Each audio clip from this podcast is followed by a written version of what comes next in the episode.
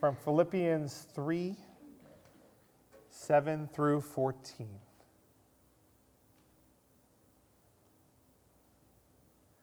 But whatever gain I had, I count it as loss for the sake of Christ. Indeed, I count everything as loss because the surpassing worth of knowing Christ Jesus, my Lord. For his sake, I have suffered the loss of all things and count them as rubbish, in order that I may gain Christ and be found in him. Not having a righteousness of my own that comes from the law, but that which comes through faith in Christ, the righteousness from God, that depends on faith that I may know him in the power of his resurrection and may share his sufferings, becoming like him in his death, that by any means possible I may attain the resurrection from the dead. Not that I have already obtained this or am already perfect, but I press on to make it my own, because Christ Jesus had, has made me his own. Brothers, I do not consider that I have made it my own, but one thing I do, forgetting what lies behind and straining forward to what lies ahead, I press on toward the goal for the prize of the upward call of God in Christ Jesus.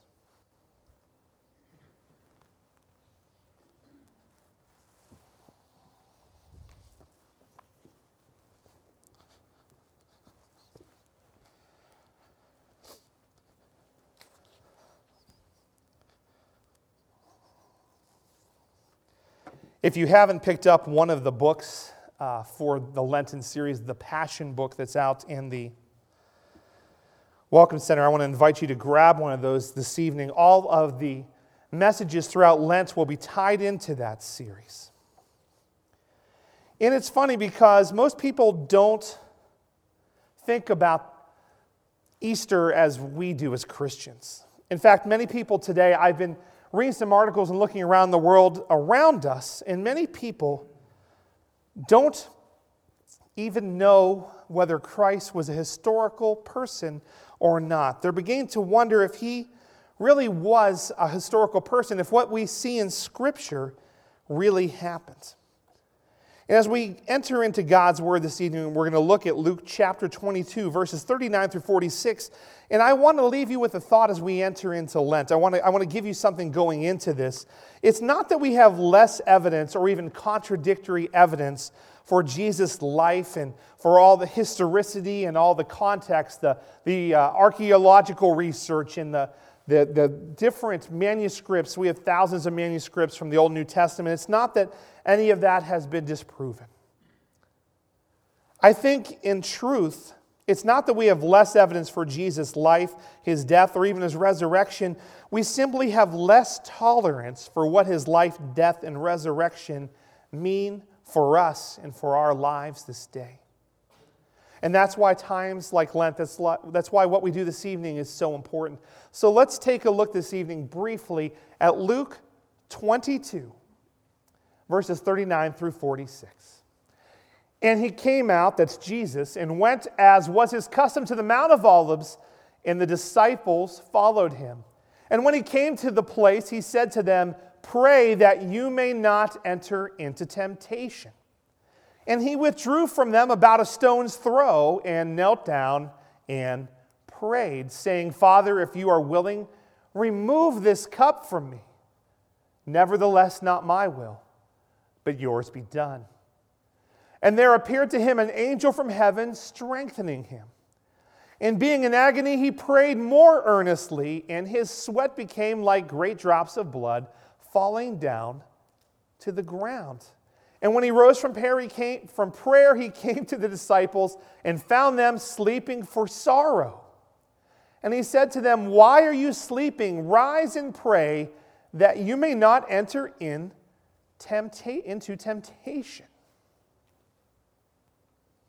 This is a hard passage of Scripture because Jesus is hurting, in his friends, frankly, they, they let him down.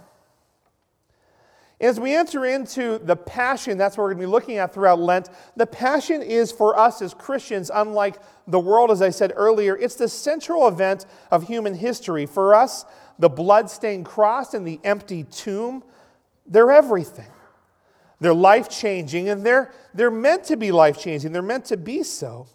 The passion for us is emblematic of the life we're called to live and the hope we await when Christ comes again. And this year in Lent, we're going to look at this passion, this important thing, because it, it is vital to our faith. It reminds us, though our lives will be restored in the then yet to come, in the here and now, we are called to carve out time and really consider Christ's own life and his death and ultimately his resurrection and what it means for us today, tomorrow, and forever. So tonight, I want to ask you a simple question What does, angli- what does anguish look like, and what does it feel like? It's no surprise that in Jesus' final days, we know the passion, we know the story and what happens. It begins with a scene of personal anguish. Jesus is in the garden and he's praying. He's in the Garden of Gethsemane. And I want you to think about it this way. If you walk down the street and you see someone you know, or you go to the supermarket, you run into somebody you know, a friend, a family member, somebody from church, somebody you grew up with, whoever that would be for you, someone you care for deeply. You see them at the doctor's office, wherever it is, and just by the look you see on their face, you know something is wrong. You may not even see them. I know for my wife, for Mandy, a couple years ago when she found out she had some things going on with her health, she called me, and the minute I answered the phone and she began to speak, just the sound of her voice was enough to let me know that I needed to get my coat and get in the car and get going. You've probably all had a situation like that. I think everybody has experienced one of those an unexpected moment. And maybe like me, and you can assume in my situation, it's someone you know. And in my case, it's Mandy, and she's someone I know who is stronger and more flexible and capable and can handle more than a lot of people I know. And when I heard her voice and when I saw her face, I just knew how anguish feels when you see it when you experience it, when it's someone else, when it happens to you. We all know what sin does. Think about time in your own life when that happened, maybe. Maybe you're already doing it. You're thinking of some time when you knew what anguish looked like, what it felt like. As much as I love my wife and as much as I respect her, the story we read here in Luke 22 reminds us that Jesus, he was a person like no one else. Like no other, Jesus was different. And he had a mission beyond our imaginations and beyond really what anybody's expectations were. Jesus had a unique calling, a unique mission. His disciples, they'd seen him do incredible, miraculous things. He had taught authoritatively. He had made the promises from hundreds and even thousands of years in the Old Testament come to life. It was powerful. He brought hope, he brought healing, he brought life in every way. He raised someone from the dead. God had clearly come near. But yet, other people like Judas, who Jesus had just announced at dinner was going to betray him, they, they didn't like what Jesus was delivering. He wasn't the kind of Messiah they expected, he wasn't the kind they wanted, he wasn't the kind they accepted. Jesus had confessed that Judas would betray him and he took his inner circle, Peter, James, and John, and they went to Gethsemane to pray. But his closest friends, a stone's throw away, could not stay awake. And so we see in Luke 22 45, they were simply overwhelmed. They were exhausted mentally, emotionally, and spiritually. His disciples were sleeping for sorrow. They couldn't take it, they were overwhelmed. And let's be honest, when they fell asleep, they really did let Jesus down. He needed them now more than ever, and they just were beyond their capacity. Maybe that's how you are coming into Lent this year. I don't know where you are. I'm pretty tired. Maybe you're in the same boat. Maybe that's how you feel tonight. I don't know. We all have times when shutting down seems like the best option, when a nap or binge watching something on Netflix or a, a good book or a walk in the woods or whatever it is, literally, literally anything seems better than coming to God. When literally anything feels better than praying. In fact, you don't even know what to say. When you try to pray, if you've ever been in those situations, maybe you don't even feel like you can. I think that's where Jesus' disciples were. Anything can seem easier, simpler than prayer. And Jesus had set that example during his ministry that prayer matters, that presence matters. He was involved in people's lives intimately, and yet he would draw away to be in his Father's presence and pray. It mattered. But here, unlike those other times when Jesus prays, he does not experience comfort, he does not experience encouragement like he normally had in the other times. If you look at the New Testament, we understand that prayer is something we should be doing. Seeking God's face is continual. 1 Thessalonians 5:17 commands us that we are to pray without ceasing. We know in Scripture in the Gospels, Jesus prayed at least 25 times, and he played, prayed regularly. He went off to be in his Father's presence. And we have the words he prayed recorded at least seven or eight times in Scripture. But here, the words recorded in Luke 22 are different. Here, Jesus is facing the shadow of the cross, his passion, and the burden of sin that we could never bear is now right in front of him. He's so overwhelmed, he's sweating what seem to be drops of blood, we see in verse 44. And what's happening here, what's overwhelming him is something beyond our comprehension. What can overwhelm the Son of God who feeds people by the thousands, who literally raises the dead and heals the sick and commands the wind and the waves? What can make Jesus experience agony? He's so overcome that an angel comes to encourage him, to minister to him, as his friends were not able to do that. What could do this? In Luke 22 42, Jesus' prayer reveals the answer. He says, Father, if you're willing, remove this cup from me. Nevertheless, not my will, but yours be done. Why does that cup matter? What is he talking about? Jesus says, remove it. We learn from Matthew and Mark that he actually cries out three separate times to his Father. He says, Lord, take it away. The symbolism of the cup in the Old Testament is powerful. It's often used by the prophets of God, people like Isaiah and Jeremiah, to call Israel back to God's way of living, to God's blessing, to God's clear commands. He says, God says, do this and I will bless you. But if you if you don't do this, you're gonna be hurt because sin brings death. As we talked about in our series in Romans, repentance that heart attitude where we turn from sin and fall before God, that heart attitude is essential to the Christian life. It shows that the Holy Spirit is present and active in directing and guiding us. Even if we don't feel like it sometimes, we just cry out to God. We don't even have words for it, but yet God is there. That's how God's always worked. The cup has been that powerful symbol of both God's holiness and God's provision. Passages like Isaiah 52 Wake yourselves, wake yourselves, stand up, O Jerusalem, you who have drunk from the hand of the Lord the cup of his wrath, who have drunk to the dregs the bowl, the cup of staggering. Or Jeremiah 25 Thus the Lord, the God of Israel, said to me, Take from my hand this cup of the wine of wrath and make all the nations to whom I send you drink it.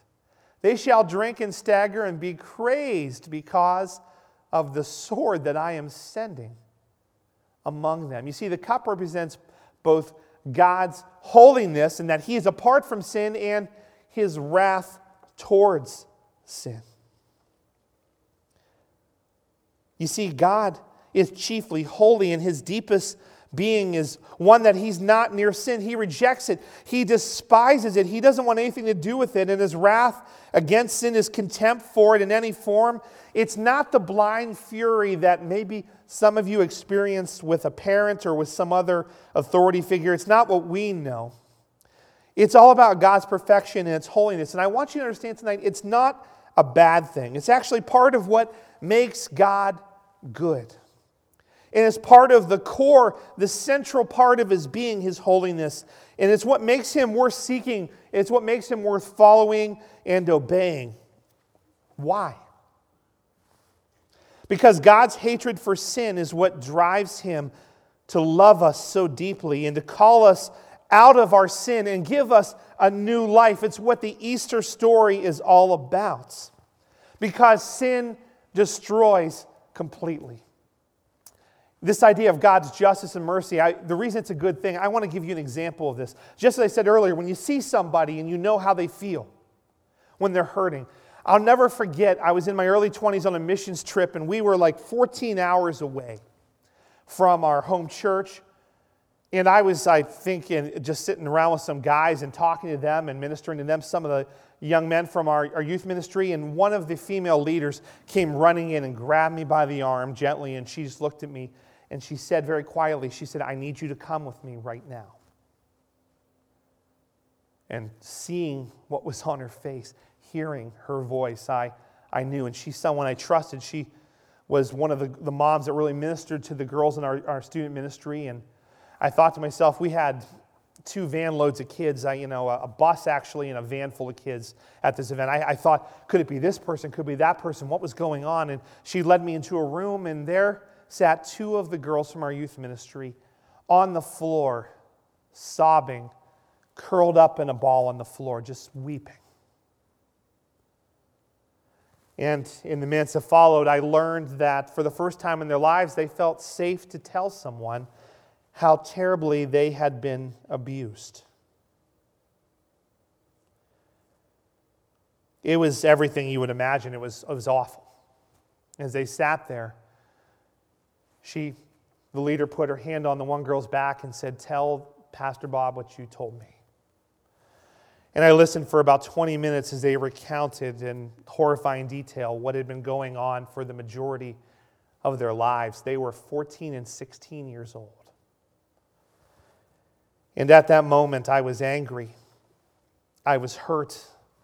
I was upset in the depths of my being. How could someone do something to children like that?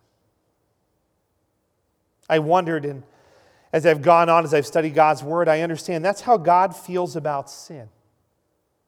And that's where that cup of wrath that sin brings comes from. God is holy and He brings love and hope and light, and sin brings death and darkness and division.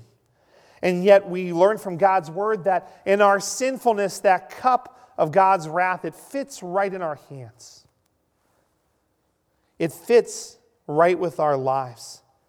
And that is the cup that Jesus is crying out in anguish over. It's the cup he's asking his Father, if possible, take it away from me. Three times he says, God, take that from me.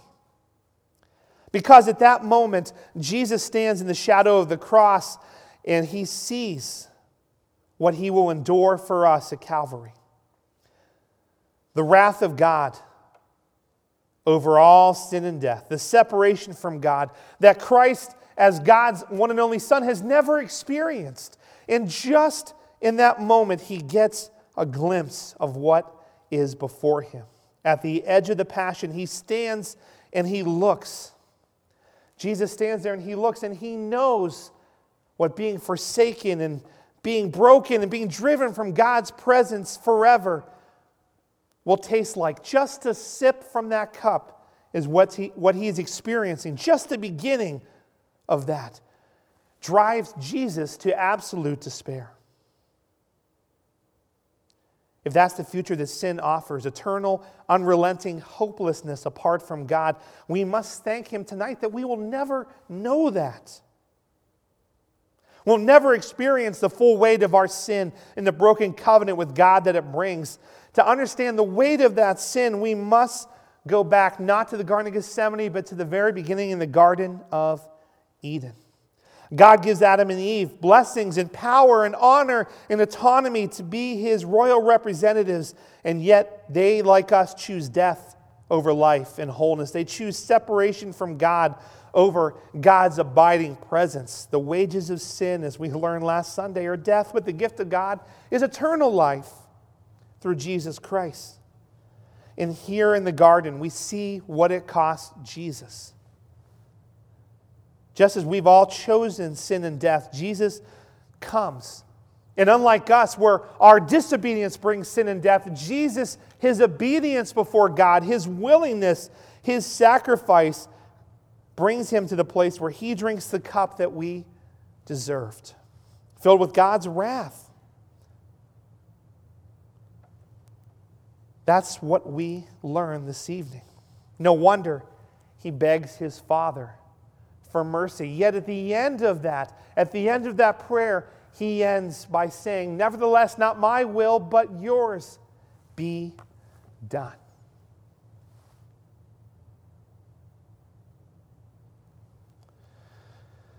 Wow.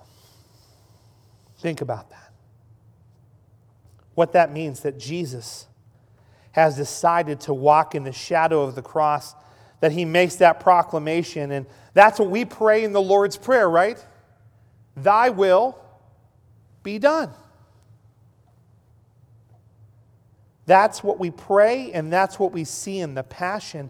And the point of all this goes beyond what we see to what our souls deeply need. What we don't think about, what we often are so busy we don't recognize, how we need restoration, we need redemption, we need forgiveness, we need communion with God Almighty. And here we see Jesus alone in the garden, his closest friends asleep, just a stone's throw away. And they, like us, they failed him. And yet he loves them still.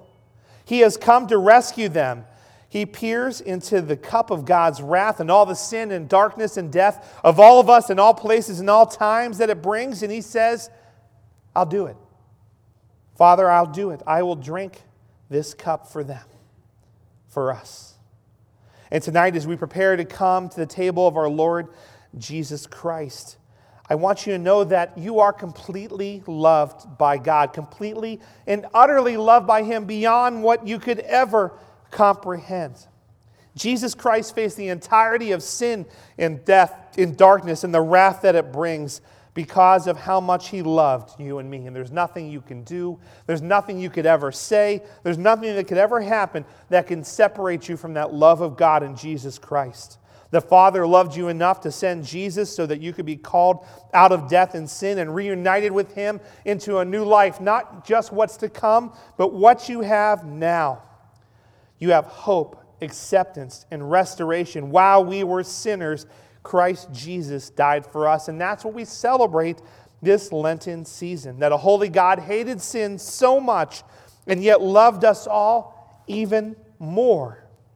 That his one and only Son consumed the cup of wrath and he replaced it with a new cup, a new promise that we celebrate at God's table, a holy covenant sealed in his blood a sacred promise where the Lord calls us to stand not in the shadow of the cross, not where God's righteousness and holiness against sin, not where that wrath exists. Now we're called to kneel in the shadow of Jesus Christ.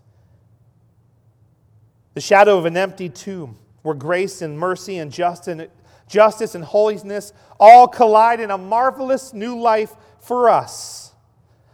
And that's what we're doing tonight. That's what Ash Wednesday calls us into new opportunities, and new life, to examine ourselves, to be set apart, to be holy and sanctified, just as God calls us to do. That we would commune with Christ, that we would belong to Him in every part of our being. That in every small thing, in all that we would do, our passion for God would be ignited, that we would belong to Him, that we would share the hope of the good news that Christ has died for us. And that's what we are celebrating tonight at this table as we come before God, that we depend wholly on the grace of Jesus Christ. that he came and he drank that cup, that we stand in his obedience. And so he's calling us into a restored relationship, into communion with our Heavenly Father. That's what we are celebrating at this table this evening.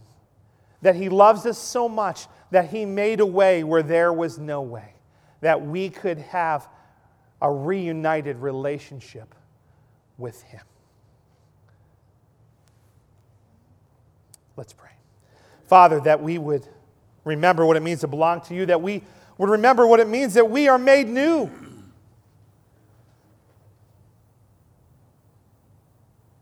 That the cup of wrath that was meant for us is no more, and that as we come to the table tonight, we come to drink a cup of mercy, of joy, of hope, of life, of grace. God, that you would have more of us, that you would change our lives, that we would be holy as you are holy, that you would set us apart, that in every little bit of our being, we would belong to you. We pray. That would be our prayer. That would be our desire. We pray that tonight, that this Lenten season, you would have more of us. In Jesus' name, amen. Would you stand?